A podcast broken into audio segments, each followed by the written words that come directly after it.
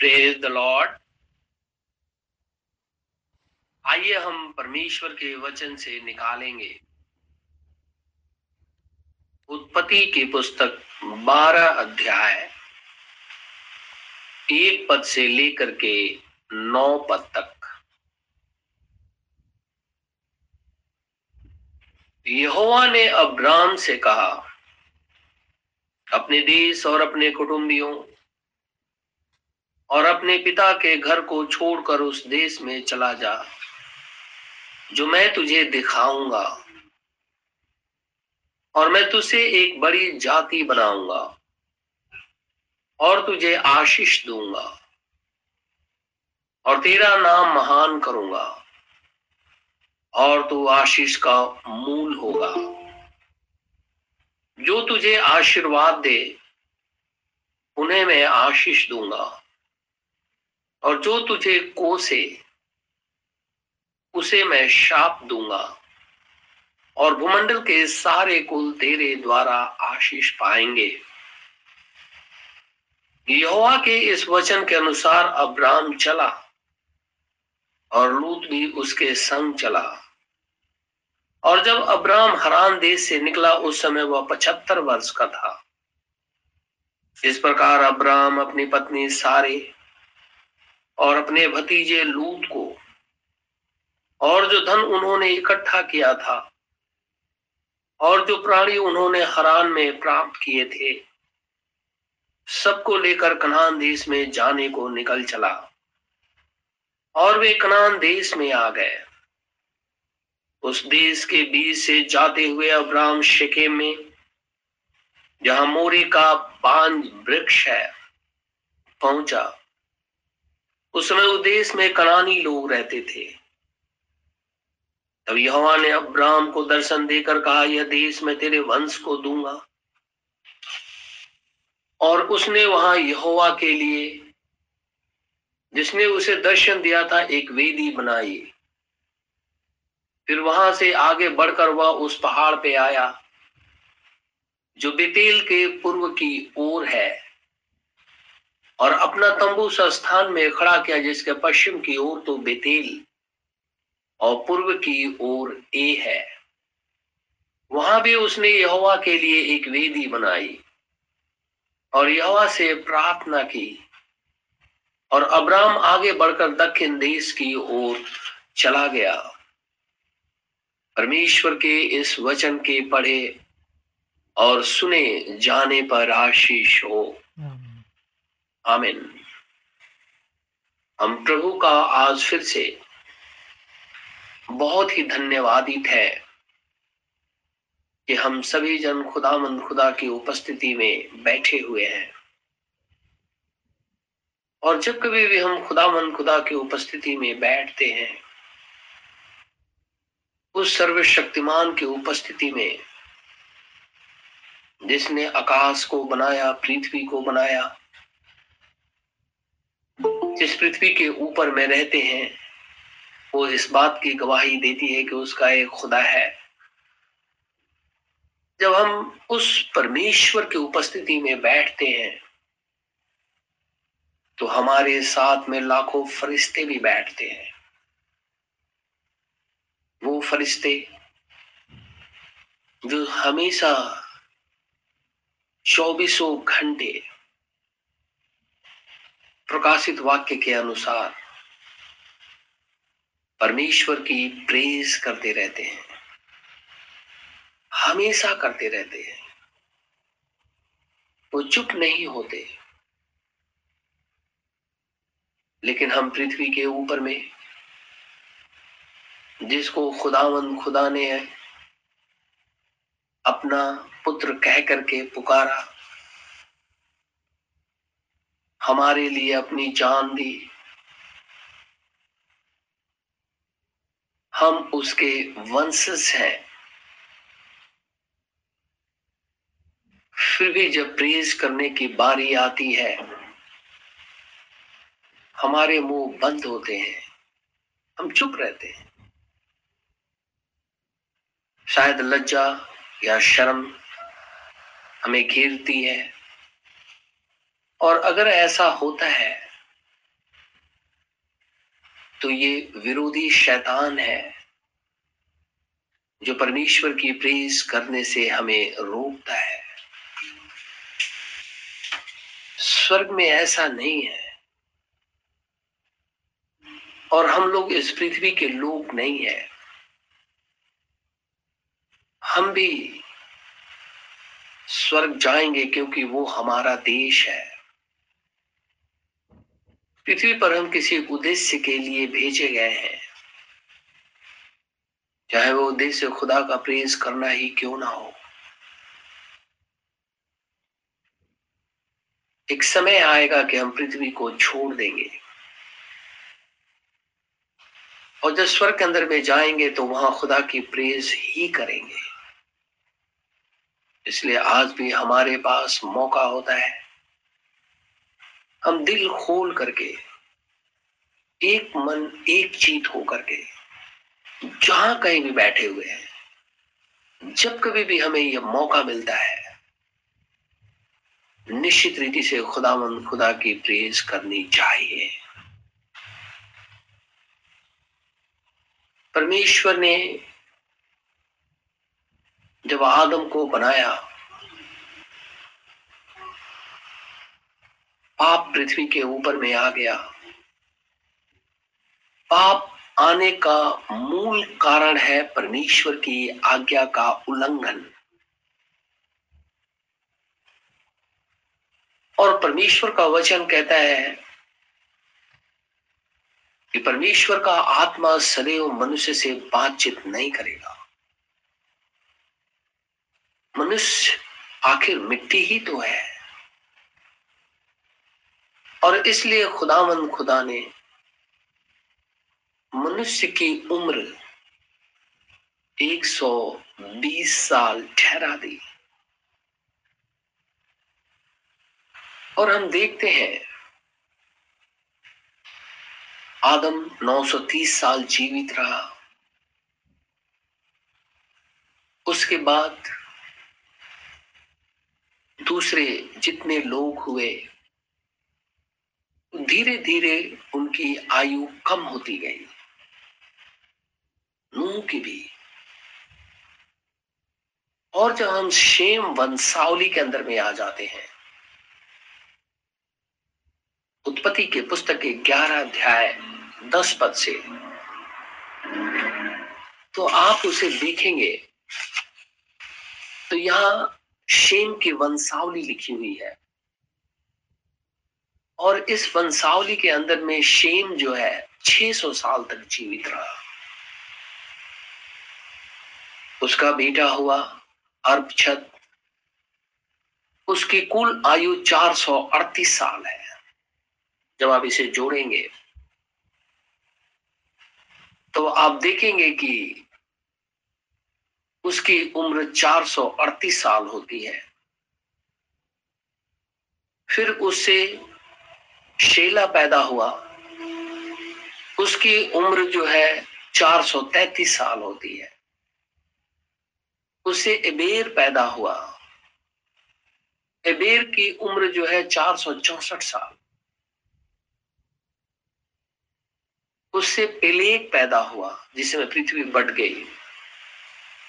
पेलेक की उम्र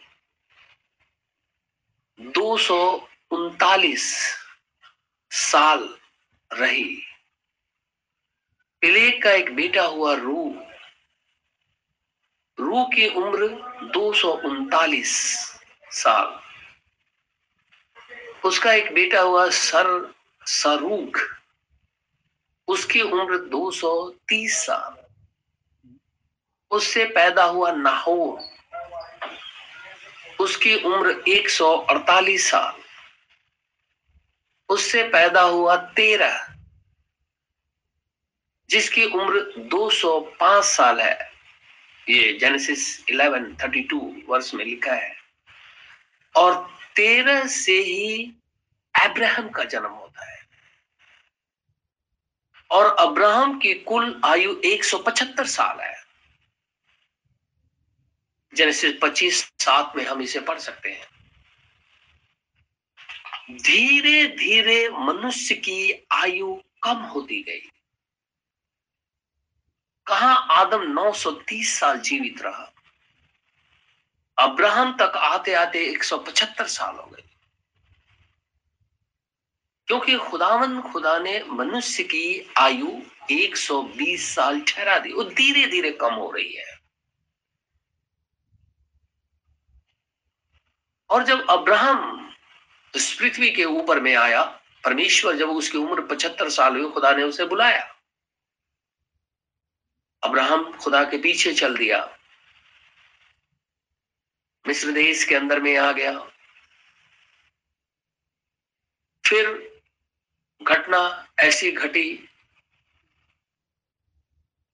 हमने पिछले संदेश में सुन लिया है कि उससे लूत अलग हो गया। लूत अलग होने के बाद में अब्राम के साथ खुदा ने एक कावनेंट किया, वाचा बांधी, तेरा पुत्र होगा। वो छियासी साल का होने को है। छियासी साल के उम्र में उसे अपना एक बेटा हुआ, अपना ही बेटा, जिसका नाम इस्माइल है। वो अब्राहम की सीट तो है। लेकिन परमेश्वर के वचन के अनुसार सारा का पुत्र ना होने की वजह से वाचा पूरा ना होने की वजह से परमेश्वर ने उसे वारिस नहीं ठहराया। इसलिए हमेशा मैं ये कहता हूँ जिसके साथ मैरिज होती है, उससे जो संतान उत्पन्न होती है, खुदा उसे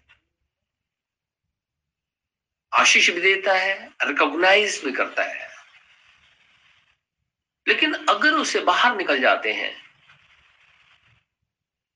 और किसी तरीके से किसी स्त्री को रख लेते हैं तो परमेश्वर उसे आशीष तो देता है। लेकिन खुदावन खुदा का वचन कहता है, वो बास्टर्ड सीड भी है। बास्टर्ड सीड किसे कहते हैं? वो बच्चा जो किसी स्त्री पुरुष की शादी होने के बाद उत्पन्न नहीं हुआ। तो दूसरे से पैदा हो गया। बाइबल उसे रिकॉग्नाइज नहीं करती। और इस्माइल इसके अंदर में आ गया। परमेश्वर ने इसे आशीष दी। लेकिन परमेश्वर ने मना कर दिया। ये वारिस नहीं है।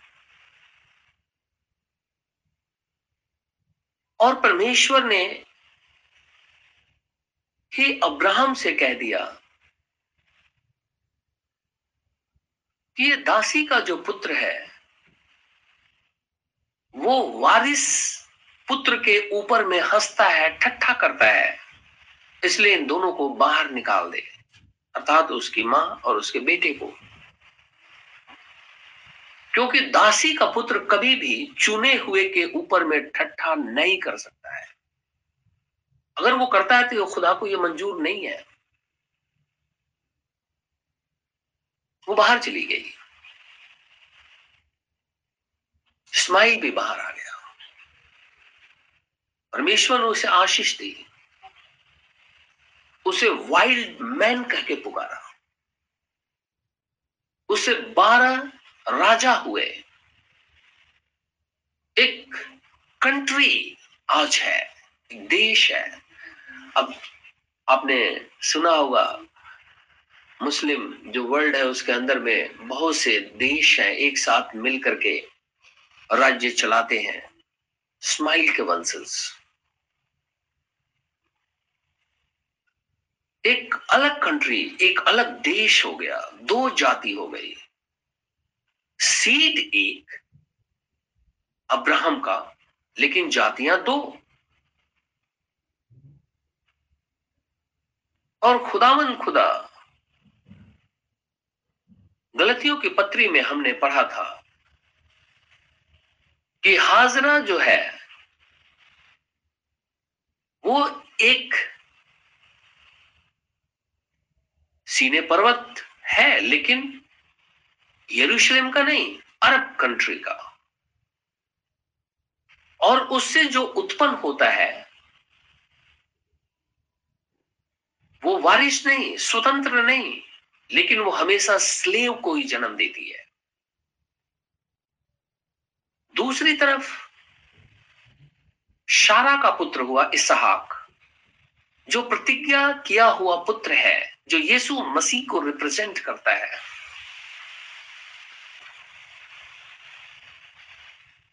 वो वंशज जब आगे की तरफ़ चलने लगा, उसके भी दो बेटे हो गए।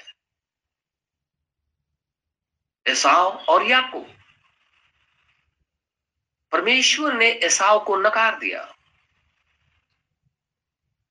याकूब को लेकर के आया। याकूब से बारह गोत्र हुए, एक अलग देश हुआ ये। इस्माइल के भी बारह बेटे, वो एक अलग देश।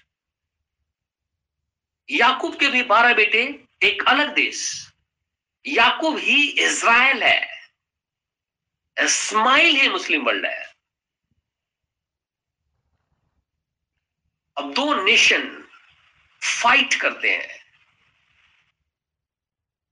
क्योंकि परमेश्वर ने ऐसी ब्लेसिंग दी थी। ये तुम्हारे मध्य में रहेगा। तुम्हारा हाथ इसके विरोध और इसका हाथ तुम्हारे विरोध होगा।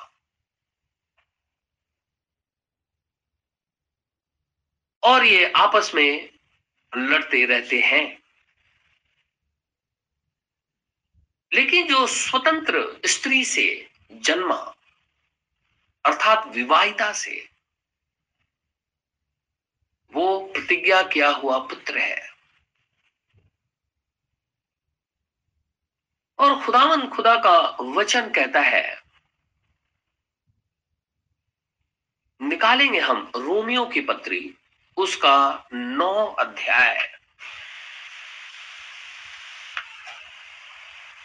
रोमियो की पत्री।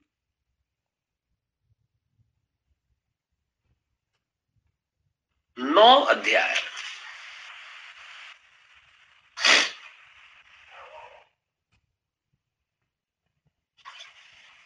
चार पद से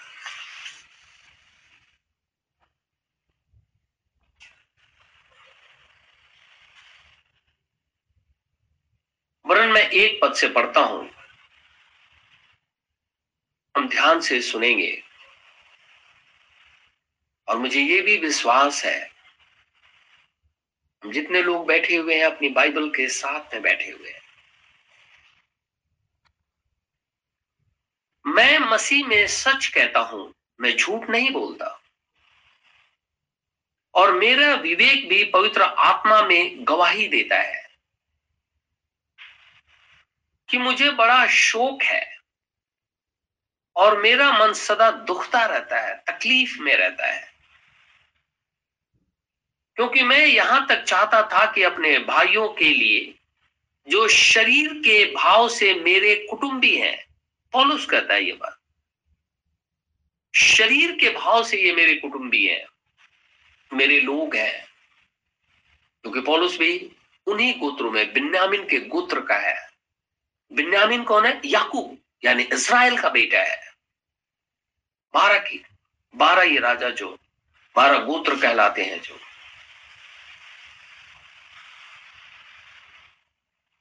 शरीर के भाव से मेरे कुटुंबी है, स्वयं ही मसीह से श्रापित हो जाता।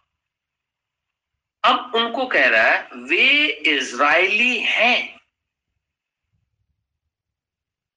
वे इज़राइली हैं। और लेपालकपन का अधिकार। एक महिमा और वाचाएँ और व्यवस्था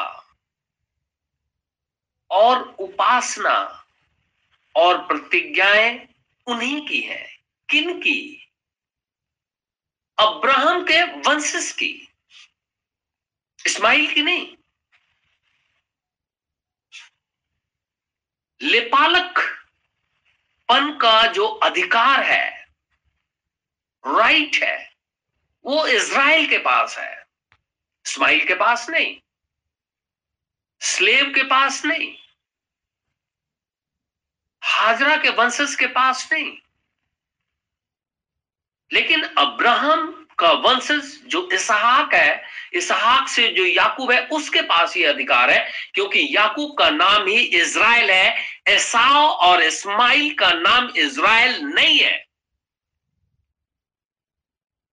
याकूब का नाम खुदा ने इज़राइल रखा था। इसलिए सारा राइट जो है, वो उनका ही है। कहता है, महिमा ग्लोरी भी उन्हीं की है। कवनेंट खुदावंद खुदा ने जितनी भी वाचाएँ बांधी, इज़राइल के साथ बाँध। दिया परमेश्वर ने मूसा को बुलाया, सीने पर्वत पे। पटिया लिख करके दो दे दी, दो वाचाएँ लिख करके दे दी, जैसे टेन कमांडमेंट्स वो सीने पर्वत पे खुदा ने अपने बच्चों को दिया था।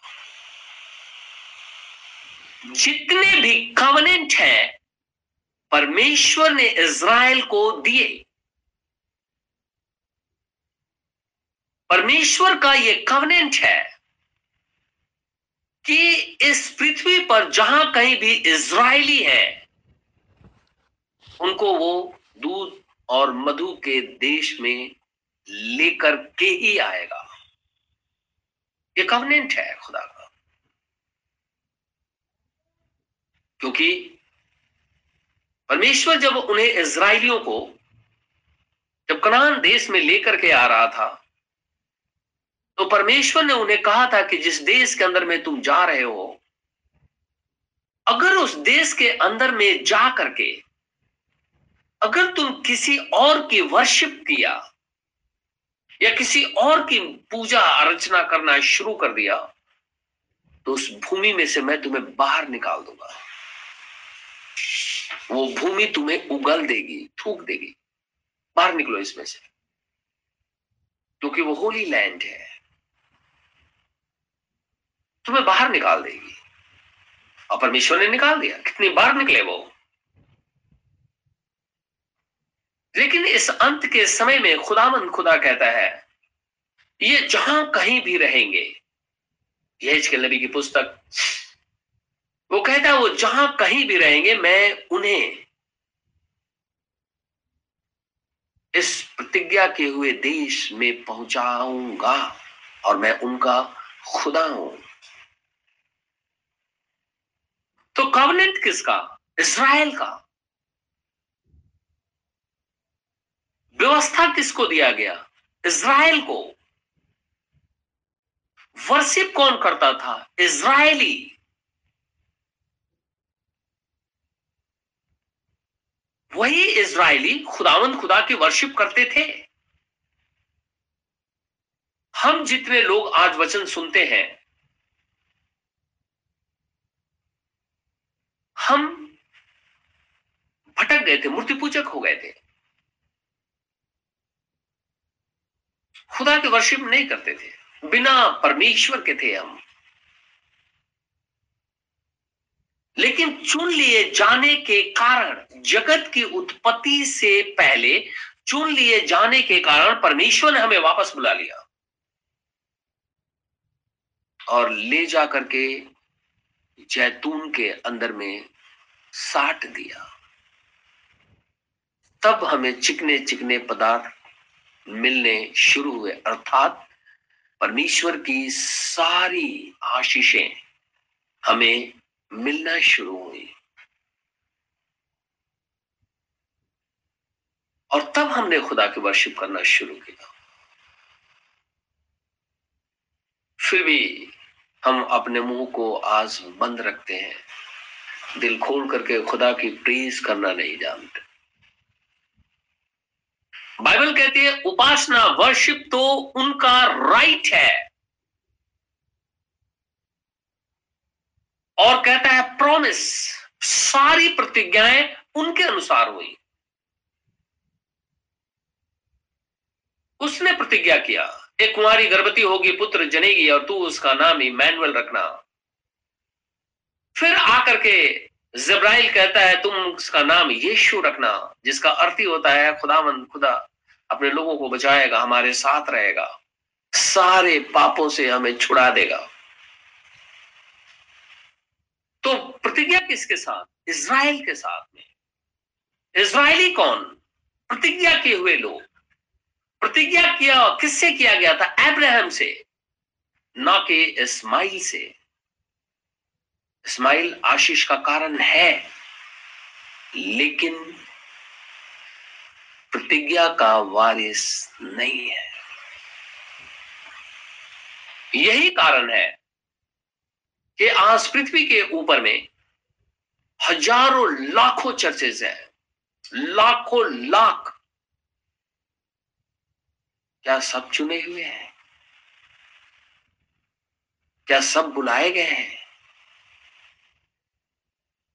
क्या सब परमेश्वर की कॉलिंग में है?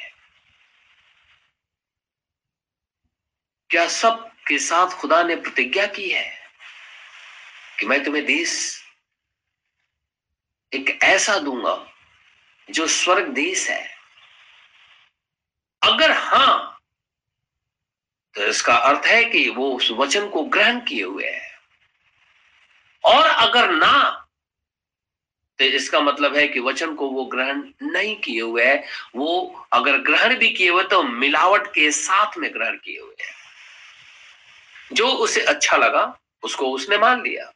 जो उसे अच्छा नहीं लगा, उसको उसने छोड़ दिया। लेकिन खुदावंत खुदा ने, जब सीने पर्वत पर व्यवस्था दे दिया था इसराइल को इतना कठोर तो क्या इसराइल उसमें से छांट छांट करके मानते थे? नहीं। लेकिन यीशु मसीह के समय जब उन्होंने ऐसा करने लगे तो यीशु मसीह उन्हें फटकारना शुरू किया। तुम लोग व्यवस्था को छोड़ देते हो।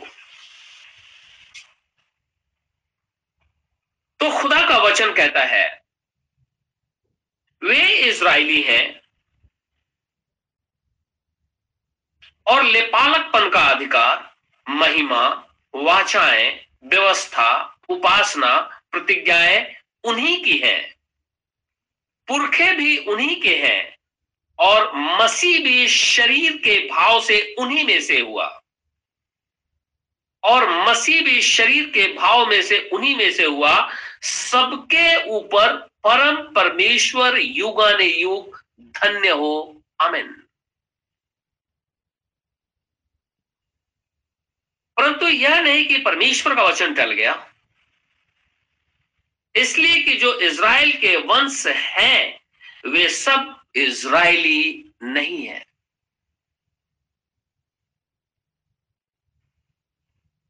और ना अब्राहम के वंश होने के कारण सब उसकी संतान ठहरे। परंतु लिखा है इस हाक ही से तेरा वंश कहलाएगा।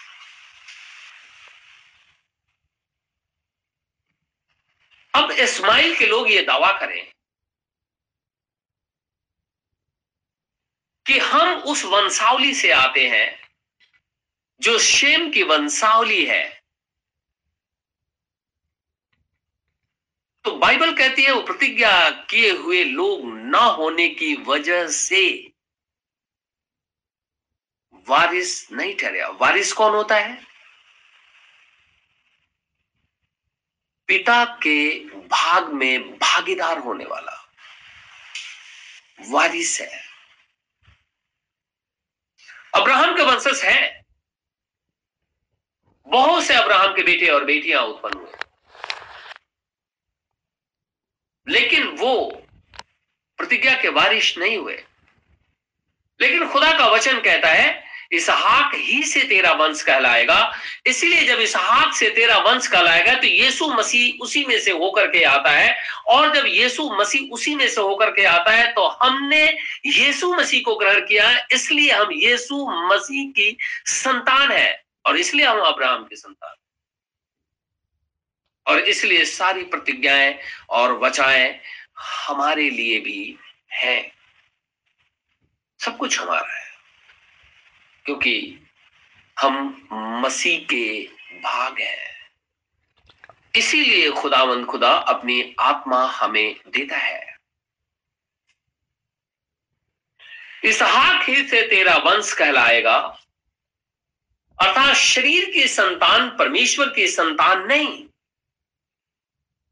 इस्माइल इसमें आता है, शरीर की संतान परमेश्वर की संतान नहीं प्रतिज्ञा की संतान वंश गिने जाते हैं।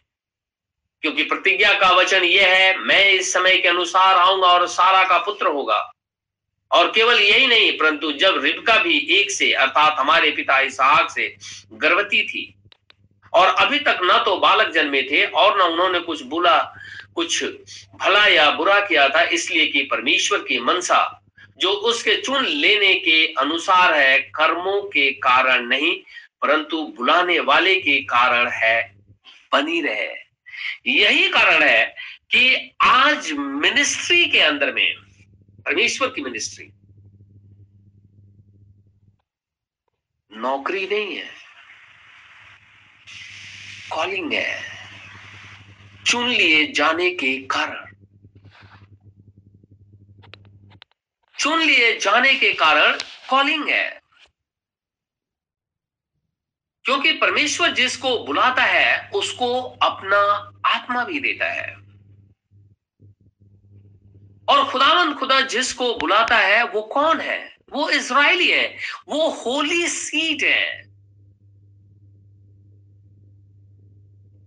पवित्र बीज है वो। कभी सुना है पवित्र बीज किसे कहते हैं? होली सीड किसे कहते हैं? अगर इस्माइल होली सीड होता तो क्या वो वारिस ना हो जाता? लेकिन वो होली सीड नहीं है। लेकिन प्रतिज्ञा ये है कि इसहाक ही से अब्राहम का वंशज कहलाएगा। दूसरे किसी से भी नहीं। और इसहाक से जो वंशज चला आ रहा है, वही वंशज खुदा को ग्रहण भी करता है। ये थोड़ी अजीब सी बात लगती है, लेकिन मुझे लगता है कि ये ठीक है, क्योंकि ये पहले से चुने गए हैं। ये होली सीट है ये। खुदावन खुदा का वचन कहता है, जो प्रतिज्ञा का वारिस है, सचमुच में अगर कोई सामने वाला ये जानता, जान जाता है कि ये अनोइंटेड है ये खुदावन, खुदा का अनोइंटेड है। तो आज भी लोग डरते हैं। लेकिन अगर कोई ठिठाई से उस अनोइंटेड को उल्टा बोलता है,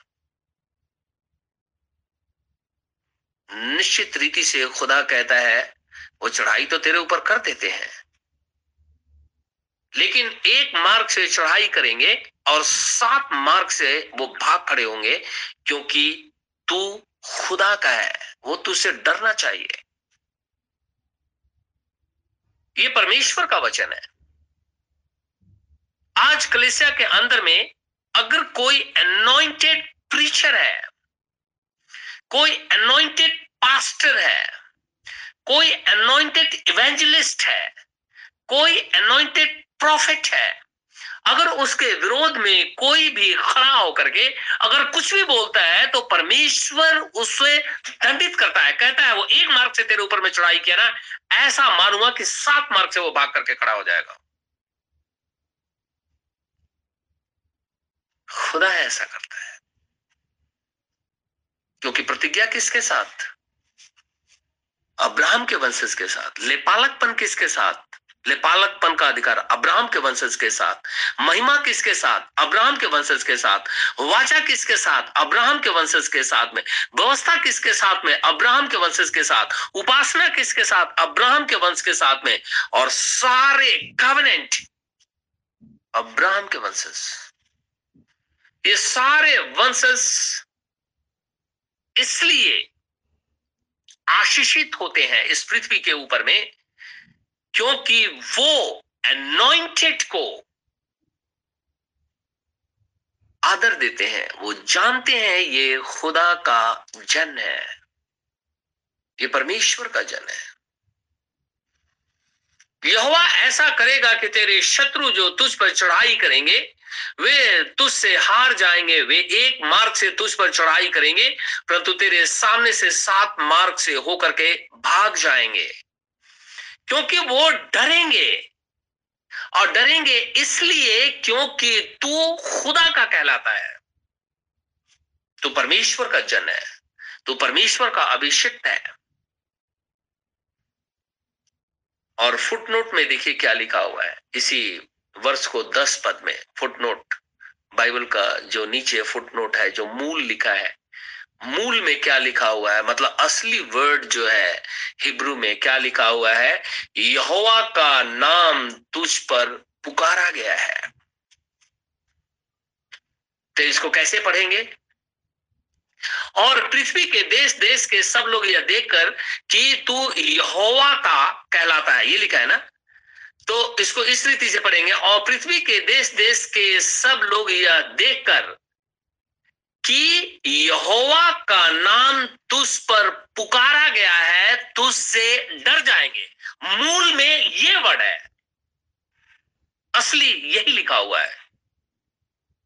यहोवा का नाम तुझ पर पुकारा गया है, क्योंकि तू अभिषिक्त है। तू होली सीड है। तू वो पवित्र बीज है। जो उस प्रतिज्ञा की लाइन से होकर के चला आ रहा है। इसलिए सारी चीज़ें तेरी है, इस्माइल की नहीं है। इज़राइली जब परमेश्वर के विरोध में हो गए, ये होली सीट, जब परमेश्वर के विरोध में हो गए, परमेश्वर ने उस लैंड में से इन्हें बाहर निकाल दिया और बाबुल की गुलामी में भेज दिया। और जब बाबुल की गुलामी में ये चले गए, सत्तर साल की गुलामी के अंदर में,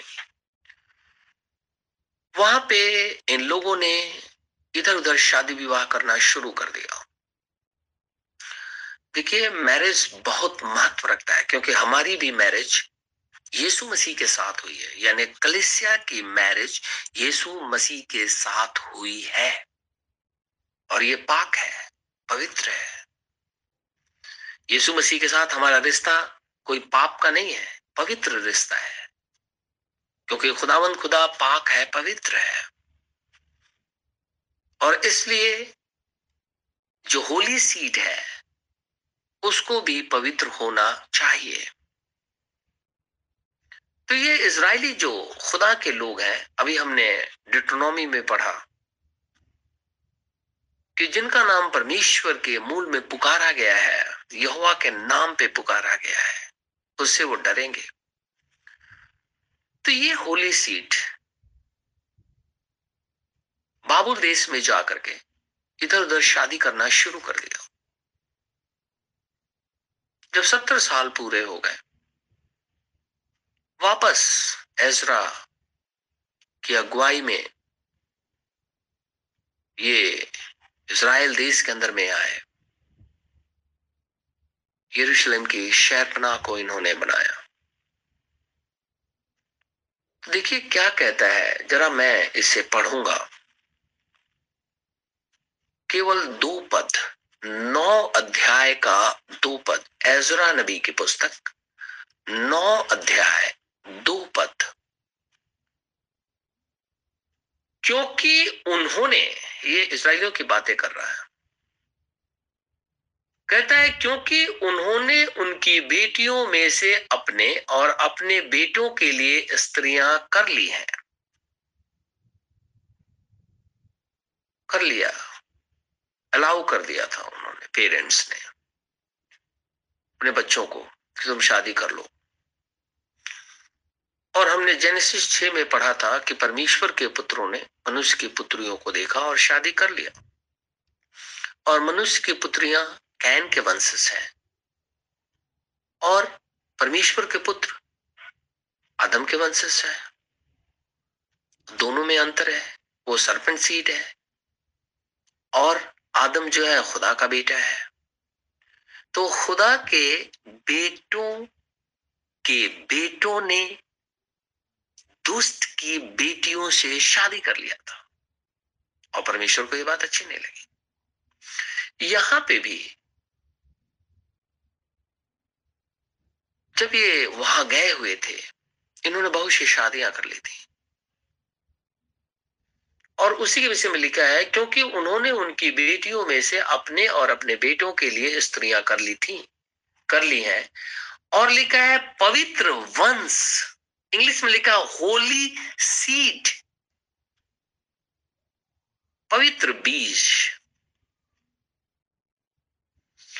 होली सीड इस ओर के देशों के लोगों में मिल गया है। जिस रीति से जेनेसिस छह के अंदर में मिल गया। अब इसहाक से जब वो ब्लड लाइन चलने लगी, शेम के वंशावली से तो फिर से ये मिंगल्ड हो गए। ये होली सीड मिंगल होने लगे। और लिखा हुआ है क्योंकि जो पेरेंट्स है वो रोके नहीं। और जो वो मिंगल होने लगे होली सीट के अनुसार में होली सीट के साथ में तो कहता है कि इसमें हाकिम और सरदार इस विश्वासघात, बाइबल कहती है, विश्वासघात है। खुदा के साथ में विश्वासघात किया इन्होंने। ये सारे लोग मुख्य यही लोग थे, जैसे कि आज होता है। जो मुख्य मुख्य लोग होते हैं, चाहे वो पास्टर हो, चाहे वो इवेंजलिस्ट हो, चाहे वो जो फाइव फोल्ड मिनिस्ट्री के तहत में कहीं से भी आता हो, या गिफ्ट्स के अंदर में आता हो अगर वो इन कामों को करता है तो उसमें ये खुदा के साथ में विश्वासघात करते हैं। क्यों करते हैं? इसलिए विश्वासघात करते हैं क्योंकि ये होली सीट है। और होली सीट मिंगल नहीं होता। अगर मिंगल हो जाएगा तो गड़बड़ हो जाता है। और होली सीट इज़राइली है। और इज़राइली इसहाक के वंशज है। और इसहाक अब्राहम का बेटा है और अब्राहम के साथ में प्रतिज्ञा है। और हम उसी में से आते हैं। तो अगर हम उसी में से आते हैं तो इसका मतलब यह है कि हम इस्माइल के वंशज नहीं, हम एसाव के वंशज नहीं, हम जो है कैन के वंशज नहीं बट हम लोग इसहाक के वंशज हैं और इसहाक यीशु मसीह को रिप्रेजेंट करता है। इसलिए हम होली सीड हैं और होली सीड होली लैंड के अंदर में रहता है। क्योंकि वो खुदा का घर है। और परमेश्वर हमारे अंदर में निवास करता है। और इसीलिए शरीर को भी कहता है कि तुम्हारा ये शरीर पवित्र है। इसे बर्बाद मत करो। मैं खुदा तुझे बर्बाद कर देगा। होली सीड कभी भी मिंगल नहीं होना चाहिए। आज तो दुनिया में आप देखते हैं कि ये नहीं पता चलता कि कौन किसका है, कौन किसका है, लेकिन खुदा को सब पता है। कौन क्या है और कौन क्या है। फिर भी परमेश्वर मौका देता है। जिस रीति से उसने इज़राइल को मौका दिया दंडित किया, लेकिन मौका दिया। चालीस साल उनको जंगल में लेकर के बहुत मौका दिया। लेकिन उन्होंने उस मौके को गंवा दिया। यीशु मसीह उनके बीच में आ गया। वो कहने लगा, जो चीज़ें तुझे मिलनी चाहिए, तुझे वो समय तूने बर्बाद कर दिया। खुदावंद खुदा अपने होली सीट के प्रति हमेशा अपनी बाहें फैलाए रहता है, क्योंकि वो चुना हुआ वंश है। और हम वचन को ग्रहण करने के कारण और जगत की उत्पत्ति से पहले जीवन की पुस्तक में नाम लिखे जाने के कारण कॉलिंग के तहत में परमेश्वर के पास आ गए हैं। और जब हम आ गए हैं, हम पवित्र बीज हैं। और जब हम पवित्र बीज हैं, निश्चित रीति से हमारा रैप्चर होगा। खुदा हम सबको आशीष और बरकत दे। आमिन।